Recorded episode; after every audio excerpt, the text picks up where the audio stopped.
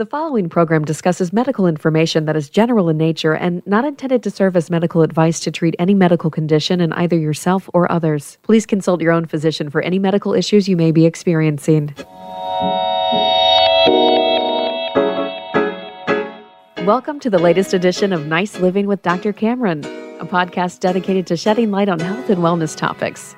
If you've been along for the ride so far, you know our first few episodes have been focused on vein disease specifically. We've been leveraging the expertise and knowledge of our show's host and namesake, vascular surgeon and industry pioneer, Dr. Cameron Goodarzi of Scarless Vein Care. In this episode, we're switching things up a little by featuring a very special guest who's going to talk to us about the connection between vein disease and dermatology. Also, shed some light on the importance of skin cancer screenings, just how critical these are to make sure you're not skipping out on those. He's a good friend of Dr. Cameron, board certified dermatologist Dr. Jonathan Crane. He has a practice based in Wilmington, North Carolina called Atlantic Dermatology and Dr. Crane practices general surgical and cosmetic dermatology. He is quite a pioneer in utilizing innovative laser treatments. Dr. Crane is a fellow of the American Academy of Dermatology and the American Osteopathic College of Dermatology. He's published more than 100 research articles in the field of dermatology, and as a known expert, he has served as the principal investigator on many of them as the program director at Sampson Regional Medical Center for Dermatology's residency program. That's in conjunction with Campbell University School of Osteopathic Medicine. He is helping train the brilliant minds of tomorrow as the dermatology co course director. Dr. Crane, it's an honor to have you on the program. Thank you so much for taking the time to join us. Oh, thank you for having me here. I'm honored to be here.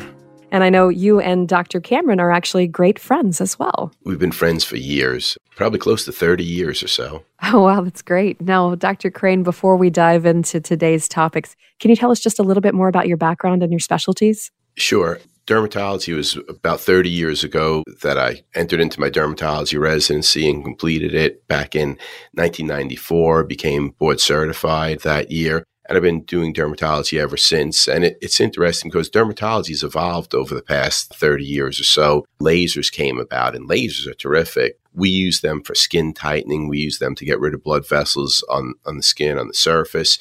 We use them for psoriasis, all sorts of different things, tattoo removal.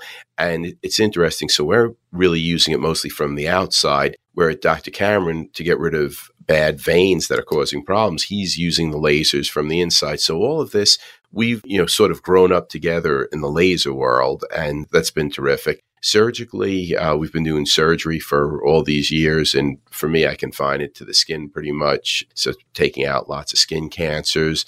Cosmetics has evolved along the way. Uh, Botox came out probably 20 years ago or so, uh, just off the top of my head. Started doing Botox, started doing fillers, and more and more skin tightening treatments. So the whole cosmetics of dermatology has evolved. Medicine's a process, and as you go along, you you really learn a lot. And what my mentors taught me, you use as building blocks, and then you just move forward from there. And now, as a program director, it's really neat because I teach medical school students. And then also with the dermatology residency, I have six residents. So basically, they do an internship and then it's three years of dermatology training. And I have two per year. And then at the end of three years with me, they graduate. And, when I say me, it's, it's again a team. We have other physicians who participate in it. And I have some residents that have spent time with Dr. Cameron, which has really been outstanding because we really cross over. In dermatology, we see a tremendous amount of venous disease, and it's nice to be able to recognize it, first of all, and then secondly, refer to Dr. Cameron. You know, it's fascinating to see that overlap that you point out between those two specialties. Of course, we know body systems work together, but, you know, taking a look at dermatology and vein disease or vascular treatments, you know, I think that's likely not something many individuals would connect. I think it's equally fascinating, you know, talking about the evolution of those treatment modalities how procedures, of course, these days are far less invasive. You mentioned the usage of lasers in dermatology, just like with varicose vein treatment. And now, you know, quite simply, the majority of these treatments in both specialties are performed in the office setting. Can you talk to us a little bit more about that and, and how these treatments can often go hand in hand?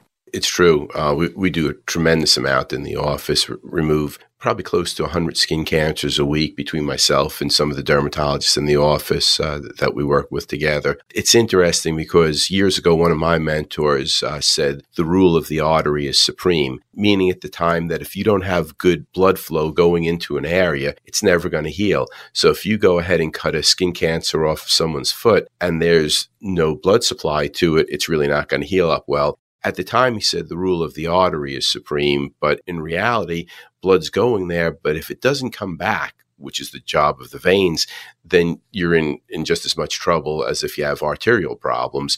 So it, it is an interesting concept. And I guess as time has gone on, I've really learned that crucial to have arterial blood supply going to an area, and it's crucial to have good venous return so that the blood coming out of the area. And if you have good circulation, then you could remove skin cancers on the feet. You could remove skin cancer from the lower legs. You could do a lot of different things. But if you don't have the blood supply, it isn't going to work well. And working with Dr. Cameron through the years and referring him many patients, I've, I've really learned that. And also, I, I've seen that someone has a leg ulcer and it's not healing, well, I have to question how's the circulation to the area. And that's where sending patients to Dr. Cameron's been extremely helpful. He'll do arterial and venous ultrasounds. And with these ultrasounds, we're able to assess the circulation. And sometimes we'll even see a skin cancer in someone's leg. And knowing that if I go ahead and cut it off right away, this is never going to heal. I'm just going to be in for a disaster. I'll send the patient to Dr. Cameron he'll go ahead and repair the veins and then I'll get it back and we'll cut out the skin cancer. Or if it's a more urgent skin cancer like a melanoma, we have to cut out the melanoma. But at least going into it up front, we realize that we're going to be working with a situation that's not going to have good healing. And we got Dr. Cameron on board real early with it so that he could be treating the vein disease simultaneously or right after we cut out the melanoma. He's jumping right in and taking care of the vein disease. And we're really getting much, much better outcomes by working as a team, especially when it comes to lower legs and lower leg healing. Oh, that makes sense. You know, making sure the grounds are fertile, so to speak, to ensure that optimal healing is able to take place. Now, I'm curious for folks who've had vein treatment, do you see a slower disease progression with issues, you know, even cancer in the lower extremities? I can't really say I've, I've seen less disease progression with cancer per se, but what we do see is a lot of other disease that comes along with it. Patients come in with restless leg syndrome, and that's clearly linked to venous disease. Patients complain of cramping in the legs, cramping at night, and that's clearly linked to it. You see patients come in with swelling. And then if they do have a skin cancer, knowing that it's going to have a lot more difficult time healing. So we definitely pay attention to it. You could also see where patients come in with rashes because of poor circulation. Patients come in with ulcers because of poor circulation. So venous disease is very strongly linked to a lot of skin disease. So, from your perspective, it's kind of a, a, triage treatment, you know, when folks come to see you, but really they've got to get to the core root cause of the problem. Definitely, definitely. Now, it's my understanding that uh, you, of course, you know, are a physician yourself, but you've been a patient as well when it comes to uh, vein disease. Is that correct? I have. And actually, I started where my legs were aching a lot more. They were feeling heavy. I was having a little bit of fluid in my legs. When I get home at the end of the day and take my socks off, you could see an indentation where the socks went up to because it would help control the swelling below it. But then above it, all of a sudden, you'd have swelling. So you'd see that line around there. And between the heaviness in my legs, occasional cramping, the edema or swelling in the legs, I figured, you know, I'm early 50s and already running into this problem. And I'm thinking, what's life going to be like in the future? I was even having some knee pain. So I caught up with Dr. Cameron and I said, Hey, could I get in for an ultrasound and see what you think? So he assessed me. They did an ultrasound. They found that my greater and lesser saphenous veins, which are the main superficial veins in the legs, had basically enlarged and also had valves which really weren't functioning properly. So blood was able to go up like it should, but then also swishing back down, which it shouldn't be doing and this reflux of blood where it's going in the wrong direction causes pooling of blood in the lower legs causes the swelling causes if you scrape it it doesn't heal as quick so mm-hmm. uh, dr cameron found out and, and saw what was going on with my legs and the ultrasound you could see it clear as day he went ahead and with the laser fixed my legs and it, it was terrific how well it worked for me personally I mean, I hopped off the table and I was feeling better already with it. And it, That's was, incredible. it was amazing that it's that quick. But the circulation, um, if you shut off the areas where the blood is just refluxing back and forth and not returning, it's shut off immediately, like Mm. turning off a, a garden hose that's leaking. And by shutting it off immediately, I noticed an improvement right away. He took care of my four main veins, and we could have spent more time going on to other superficial veins. But at that point, my problem was corrected, and the swelling went away. My knees that were giving me a little bit of grief, which in general, the, the knees aren't linked to vein disease. So if you look in the literature, you may not see much there, but they started feeling dramatically better at that point. And it, it makes sense because if you have good circulation or you improve your circulation, whatever problems you have going on in, in the lower legs or your legs in general, it's going to help correct mm-hmm. it. Oh, wow. That link makes sense. And of course, we know things like chronic inflammation, of course, you know, better blood supply can help with kind of cleaning inflammation out. And the other thing, I was wondering at some point if I was going to end up going for a knee replacement. And uh, just having that in the back of my mind, I wanted the best circulation possible in my legs before I go for any surgical procedures, just like I do with my patients whenever we're able to. You, you can't always. Sometimes you have to cut the cancer out and then deal with it. But at least I thought if I could do something in advance to improve my circulation, might as well. Oh, absolutely. And you know, that's a topic Dr. Cameron has spoken about extensively in previous episodes, you know, with women who might need a hysterectomy or individuals needing a hip replacement. You want to make sure that you're in the best shape possible to heal from these surgeries. And of course, having that adequate blood supply is going to enhance those efforts. Well, Dr. Crane, I've got another question for you, if you don't mind, regarding vein treatment and your personal experience. I'm curious from both a patient perspective and a physician perspective, were there any unexpected outcomes or discoveries you found after having vein treatment? walking. I used to get tired uh, when I'd go for a, a walk, and it, it was interesting. Even at one point, if I'm going to the supermarket or something along those lines, I'd park as close up as I possibly could. And my wife is just the opposite, where she parks as far away as you can, so she gets to walk a little bit more. And at times, I was like, "Ugh, you know, how, how come you're making me walk so much here?" so, um, a- after the veins were fixed, I really didn't mind walking at all. And uh, we went to Vegas. Maybe it was a couple months later, and we were walking all over the place. I mean, literally full days of just walking because I, I like walking the strip and watching people. So it was interesting and it didn't bother me. Where I know if it was before I had the veins done, it would have been a problem. Well, what an incredible testimony to the impacts, both big and small, that vein treatment could have. You know, that's just great. Well, shifting gears a little bit now, we're going to be bringing Dr. Cameron into the conversation, who has some questions for you regarding dermatology. But before we do that, let's broach a very timely topic. We're currently living in the era of the coronavirus. Of course, it's had a major impact on society in terms of, you know, people just not going out quite as much as they used to, uh, all in efforts to slow and stop the spread of the virus. But, you know, individuals should not be putting off their regular checkups, their regular medical checkups while they are, you know, limiting their time out and everything like that. And when it comes to dermatological care, it's not just a cosmetic thing. There are so many things out there that just can't wait and uh, you've been able to safely open your office to make sure your patients have access to diagnosis, necessary treatment, and care if that's the direction things need to go. Can you talk to us a little bit more about the importance of skin cancer screenings and just checkups in general? Sure. Um, e- every week we're diagnosing melanomas. I mean, some weeks it could be five melanomas, other weeks it could be 10 melanomas. And these are potentially deadly skin cancers. So if you catch them early, no big deal. If you catch them late, they're deadly.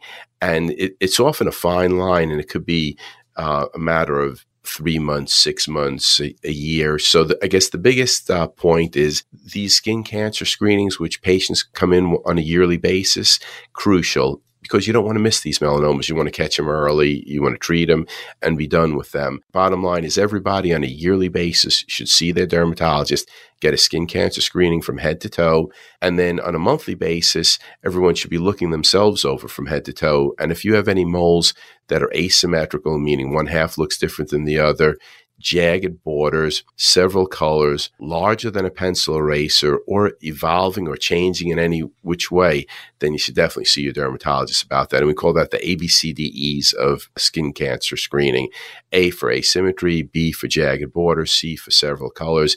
D for diameter larger than a pencil eraser, and E for evolving or changing. So everyone should be doing their monthly home checks where they can't see, get a spouse to look, and then on a yearly basis see your dermatologist. And during the coronavirus outbreak, it didn't slow down the amount of skin cancers that we saw. And if, if anything, the amount of skin cancers that we were treating dramatically increased. It seems like some dermatologists closed down for a time period during the coronavirus. And we stayed open during this time period. We did it in a safe manner. We have screening before people come in with questions. We do temperature checks. We limit the amount of patients in the office. We have people cleaning at all times. So, so we do all these safety precautions to minimize the risk. And there's a risk to everything in life, but we do everything we can to minimize that risk. But if you look at the benefit of coming in and catching a melanoma early, that's huge. So if I was to say how many lives have we saved during this time period, well into the hundreds of patients how many patients would come in and catch coronavirus on the way into the office or in the office. We don't know of anyone that's caught it in the office at all. And if you said on the way into the office, if they're in their car, it's probably a pretty low risk that they're going to, you know, catch it or, or almost non-existent if they're driving by themselves in a car.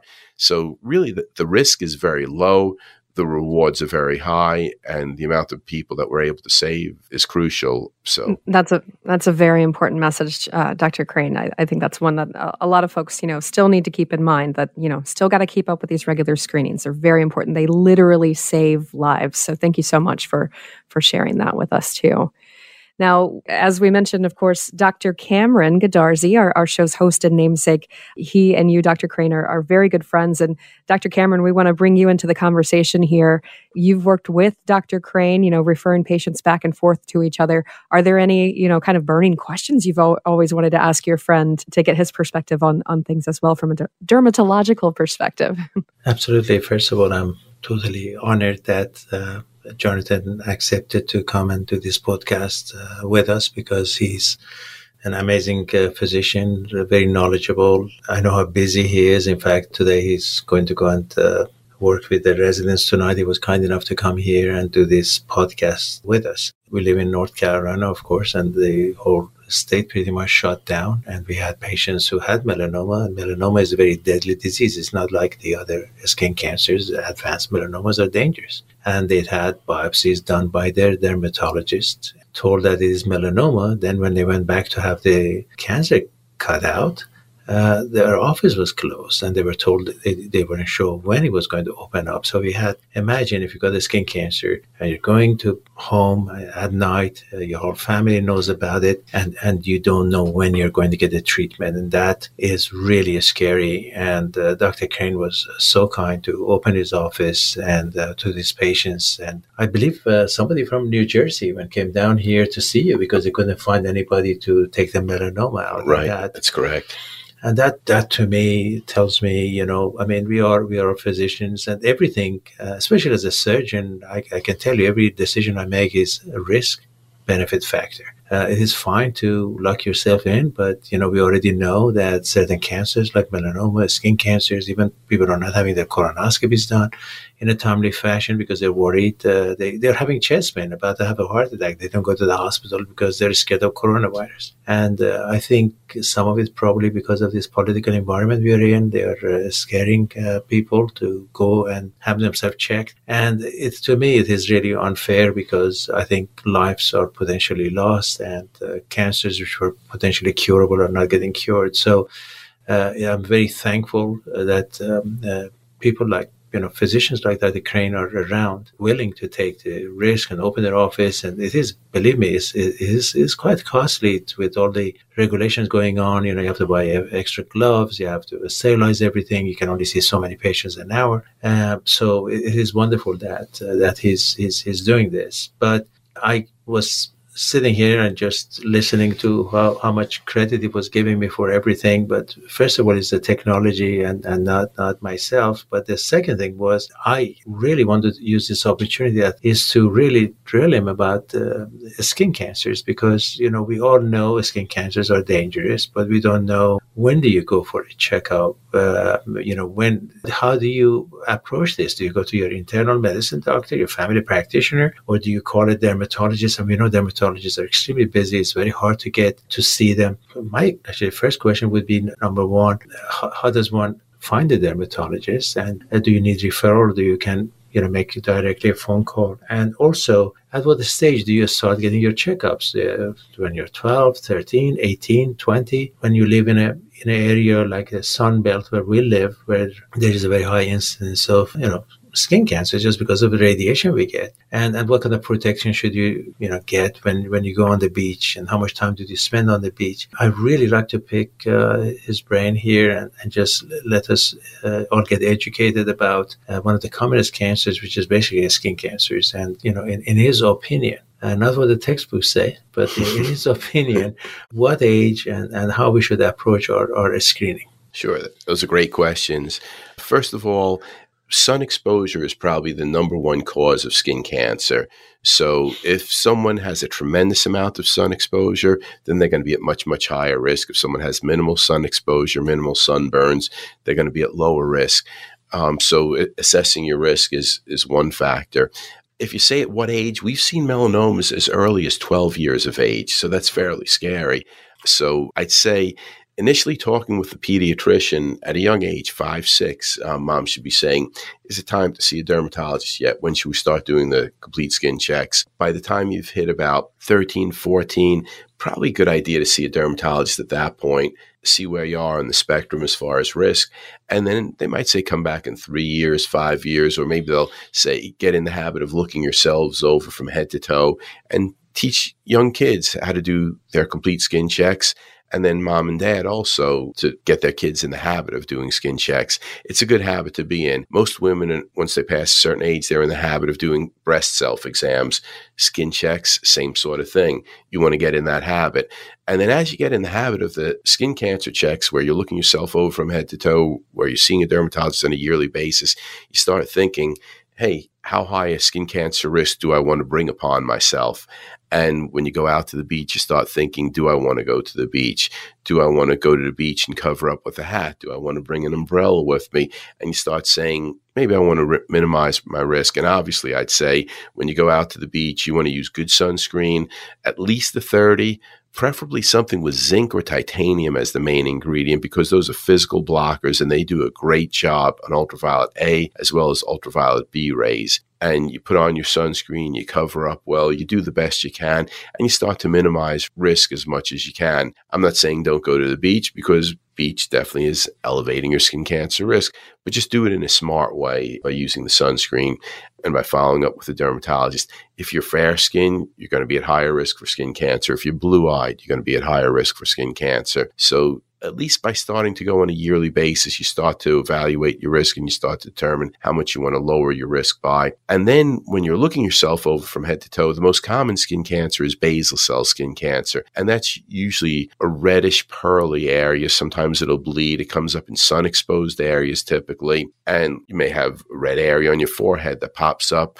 doesn't want to heal, it bleeds occasionally. And then those are the times to, to, go see your dermatologist and say, hey, what do you think about this? So you could go in between that yearly exam and say, okay, you know, I know I just saw you six months ago for my full skin check, but I have this spot that's on my forehead that's bleeding. Or maybe it's a mole that was changing. So th- those are the things to look for. So basal cells are the red pearly areas that want to bleed, sun exposed areas. You also have something called squamous cell skin cancers, which are sort of crusty, thickened areas of skin. And those squamous cells, second most common type of skin cancer, they usually stay localized with the exception of some areas like the lip. They can metastasize and be deadly. In the groin area or perianally, they could come up and they could definitely be deadly in those areas and then melanoma, which out of the three most common types of skin cancers, that would be number three. Those are the funny looking moles or moles that are changing, and those you definitely want to catch early. So, getting in the right habits, risk assessment. Some people that we have come in and they say, My mom had a melanoma, my dad had a melanoma, my brother had a melanoma, my sister had a melanoma. So right away, you know that person's high risk. And anything that looks the slightest bit funny pays the biopsy Biopsies are simple. We just look at a spot. If it looks funny or unusual, if it looks suspicious to us, we numb it up with a little bit of lidocaine. We take a little of the top of it off or sometimes scoop out the lesion itself. So we'll scoop it off, we'll send it into a pathologist who looks at it underneath the microscope, and then they'll determine if it's a skin cancer or not. Yeah, so Jonathan, actually that is that's a very great point. Now skin cancers are very common, right? So right. there is basal cell cancer, there is squamous cell cancer. But as, as you mentioned, some people argue basal cells shouldn't even be called cancer because they don't kill anybody, they don't metastasize. But I also have seen pictures from medical school where people did not have it treated, and then it was used to be called a rodent ulcer, right? Right, because it just eroded through into the even bone and tissue. So uh, they all need to be treated. But if you have a basal cell cancer, is not the chance of dying from it is, is extremely small. But if, if a melanoma could be quite dangerous, so there is definitely a difference in prognosis in the in, in, right. the, in the, three three types. So I, I, think you answered that beautifully about uh, how uh, what age it looks as though we all we all need to be treated and, and we all need to at least be, have it evaluated. One of the issues I have, even as a, as a physician, when people say, "Well, l- look at your moles and, and see if they change." Well, if you have zillions of moles on your body, you know how, how are you going to check all those? So I know they even some dermatologists like yourself, they have a screening thing where every time you go in, they know where the moles were and they can compare it. Whereas at home, you're really eyeballing it, and if you got 50 moles to look at, how do you know which one changed and which one didn't? Right. So how do you suggest we handle that? I know you said check yourself every month, right? But if you have lots of moles, you might miss one, right? It's possible. So I'd, I'd say the biggest thing is if you get in a habit from a young mm. age and you're checking checking your moles just once a month. We don't like you to do it more frequent because if you're doing it too frequent, if you do it every day, you won't notice the change. But once a month, if you're looking over all your moles and you're looking yourself over and you have someone else looking wherever you can't see, if something starts to change, it's probably going to jump out at you and you're probably going to notice it. So that's that's the biggest thing now. If someone randomly looks once every 3 years, you may not be noticing it because you're not in that habit. And it's the same way with breast exams where we don't expect patients to be able to diagnose breast cancer, but if once a month uh, someone's feeling their breasts and all of a sudden they notice a lump in it, then at least it's going to spur them on to go ahead and be examined by a physician. So, uh, Jonathan brings me up to another point. Number one, we also know that if you have a mole and all of a sudden it disappears, that could be melanoma as well, right? Right. That, so that's kind of worrisome. That so don't, don't, be excited if your moles disappear because that might not be a good thing. Uh, the second question I had, which I don't know what the answer is, you know, not everybody's got an iPhone, and we're all taking a lot of selfies. Do you suggest we take selfies of our own moles keep it and just look at it. Maybe that would be a way it, of doing it. It is worthwhile. And some people that are at higher risk do full body photographs mm-hmm. so they could compare on a monthly basis and see if any of the moles are changing. So that that's definitely a, a worthwhile uh, sort of thing to consider if you're at any sort of high risk. So the only thing I've got to say that with the most of these uh, images, they can be cloud based. So make sure you're not naked. that's it. Break it up into, into, into separate separate. I'm sorry, we are friends areas. So I, I, I, had to throw that in. Oh, got your not safe for work uh, yeah, there, right? Don't you hate when you're exploring the cloud and you find yourself uh, so, standing there? so, Amy, uh, you're I was uh, you're, you're, absolutely amazing in that uh, knowing the whole concept of you know how, how medicine works, and you ask some amazing questions, which has always made me think. So, from from a patient's perspective, what questions would you have for Dr. Crane? I think you've asked some really great ones already, Dr. Cameron, that, that, I actually have myself. Especially, I'm, I'm quite freckly, um, and I also have fair skin and blue eyes. So uh, naturally, I guess that kind of puts me in a higher risk category. Um, but you know that that genetic component you mentioned. And this is one Dr. Cameron talks about very often when it comes to vein disease. It's a real genetic component when it comes to vein disease, also with skin cancer as well. So, you know, when it comes to that, if, if people have family members, very close family members who have had skin cancer, do you recommend them getting screenings earlier?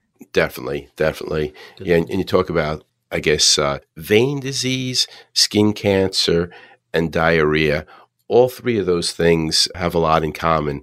It runs in your genes. That's a good one. yeah. but uh, definitely people with higher risk and strong family genetics have to be checked on a more regular basis. And then the treatment of it, uh, sometimes it's not that big a deal, especially when you catch things early. An early basal cell or superficial basal cell skin cancer, sometimes we could just numb it up and lightly burn it with an electric cautery and scrape it and get rid of it. We call that electrodesiccation and curettage. You could sometimes treat it with a mild acid on it. There are creams that you could use to treat basal cell skin cancers. So it doesn't always mean surgery. If, if it's deeper, more aggressive, yes, then we might have to do surgery. Uh, squamous cells, the same sort of thing. If it's very superficial early, again, we could sometimes numb it up, scrape it, use an electric cautery, and uh, ED&C it. Uh, so we don't always have to cut it out. Melanomas, we typically have to cut out because uh, they're a lot more dangerous. Or if it's an aggressive basal cell or an aggressive squamous cell, then you have to cut them out. But the biggest thing is patients shouldn't be afraid of of a skin cancer diagnosis. And especially when you catch it early, really no big deal at all. And if, if you said what percentage of our skin cancers are curable, I'd say probably over 99%. So could you imagine 99% of the people walking into the office with a cancer? It's going to be curable. Oh, uh, wow. Uh, so that that's awesome that the odds are that good. So fear shouldn't be there. The patients who end up in trouble in general are patients who've been neglecting their skin cancers and neglecting the skin cancer screenings.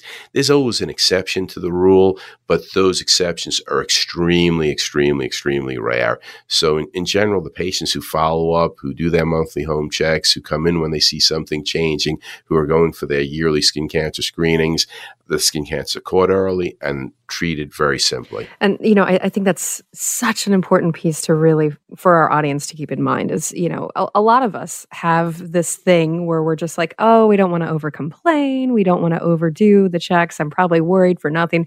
But really, you know, it's better to be safe than sorry with something that can be so curable, but so deadly if you don't just get it checked. Definitely. Definitely. Jonathan, I've heard some of your lectures where you were really concerned about the tanning beds and uh, also, of course, you know, sun exposure. And we also know that uh, sun exposure doesn't only give you skin cancer, it also I believe speeds up the process of aging of the skin, doesn't it? Definitely. And so, uh, of course, if you smoke, that also affects it. So, um, the other issue uh, that I was talking to a family practitioner, a friend of mine, who felt that because people are avoiding the sun, they're getting vitamin D deficient, and that's decreasing their immunity and making them more prone to getting coronavirus and get cancer. So, how would you recommend we handle this? On one side, we got sun, which makes you age, which makes you get skin cancer. On the other side, we're getting vitamin D deficiency. Do you suggest just taking vitamin D pills, or that's really the best answer? I mean, thank God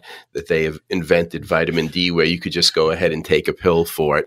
So the argument that you'd have to go out in the sun ended years and years ago when they came out with uh, vitamin D tablets. So I, I, guess the biggest thing is I, I personally take a vitamin D every day, um, and I take a multivitamin every day.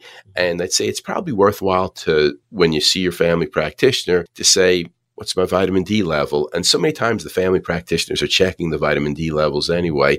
If it's low, then supplement with vitamin D. If you have a high level, then maybe you don't have to be as concerned about it. So I, I tell people if you're normal, don't get too concerned about being better than normal because better than normal isn't always good. You know, we, we like to see our levels within a, a normal range.